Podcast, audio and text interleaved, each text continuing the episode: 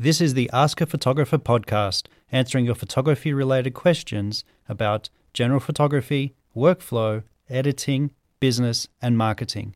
To submit a question, go to biblino.com forward slash ask. Hello, and thank you for listening to this episode of the podcast.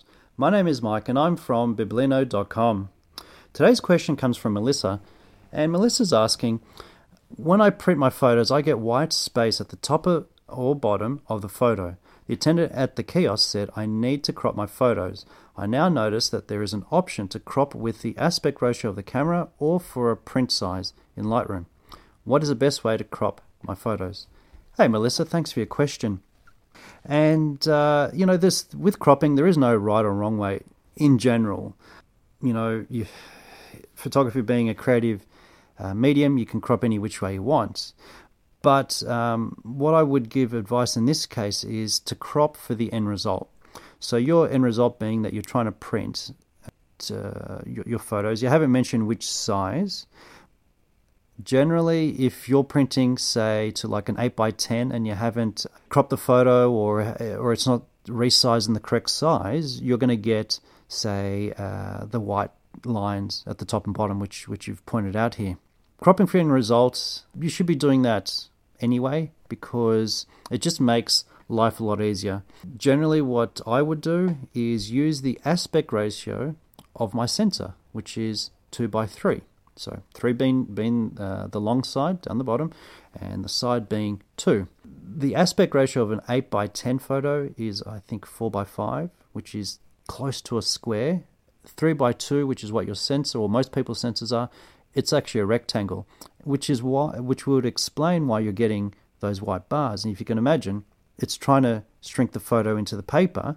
There's two things happening. One, you're going to get the white bars because it shrinks into it, or if it tries to fill the piece of paper completely, because it's uh, your photo start off as a rectangle and it's trying to fit it more into a square shape, you're going to lose the two sides or the top and bottom, so you can lose some of your photo.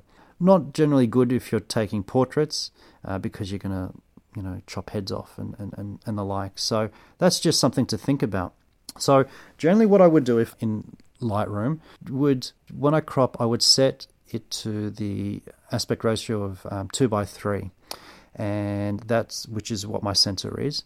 Crop the photo in such a way that, of course, it's pleasing to the eye.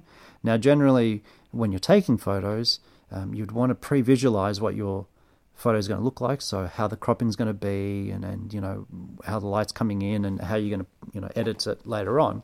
If you can pre-visualize, say the cropping, and what you could do is either crop in camera, meaning that you know use your, your feet or you know if you've got a prime lens or use the zoom to zoom in. That way, that's how you're cropping um, in camera. When it comes time to printing, you print to a print size that is suited for that aspect ratio, which would be like a 4 by 6 uh, let's see, an 8 by 12 16 by 24 inch, 20 inch by 30 inch.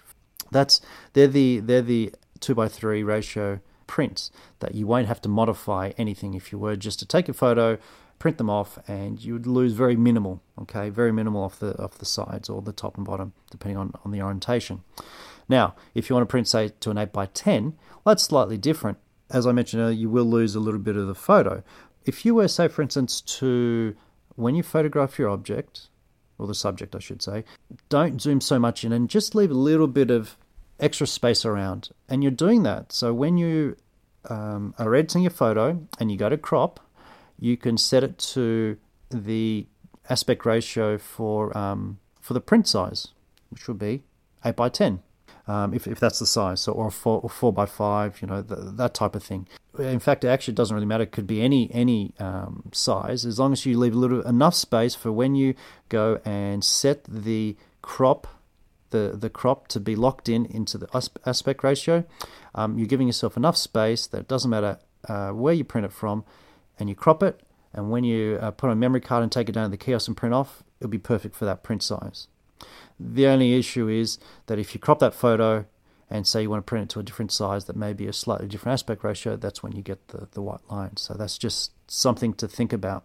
just remember, you know, you shoot a little bit wider, and that um, that will give you a little bit buffer space to um, to play with the cropping. What I generally would do would would be just to um, keep either the print sizes consistent or my cropping consistent. That way, I'll, I'll have um, I'll know exactly how things will be.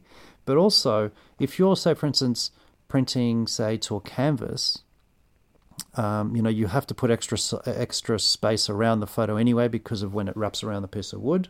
If say, for instance, you're framing your uh, print and you want to put like um, a nice mat around it. So you have the, the print, and then you have a, a white mat, and then you have the frame around that mat. Um, the frame, uh, sorry, the mat is going to take up a little bit of the photo anyway. So having that little bit extra white space may or may not affect it. It just depends on the, on, on the photo. Even even if you don't have the mat, when you put a photo directly into a frame, you will lose a little bit of that photo anyway. I think that what you're mentioning here, the white space at the top and bottom, when I've printed to an 8 by 10 uh, which is not a, a, common size here in, in, in Australia.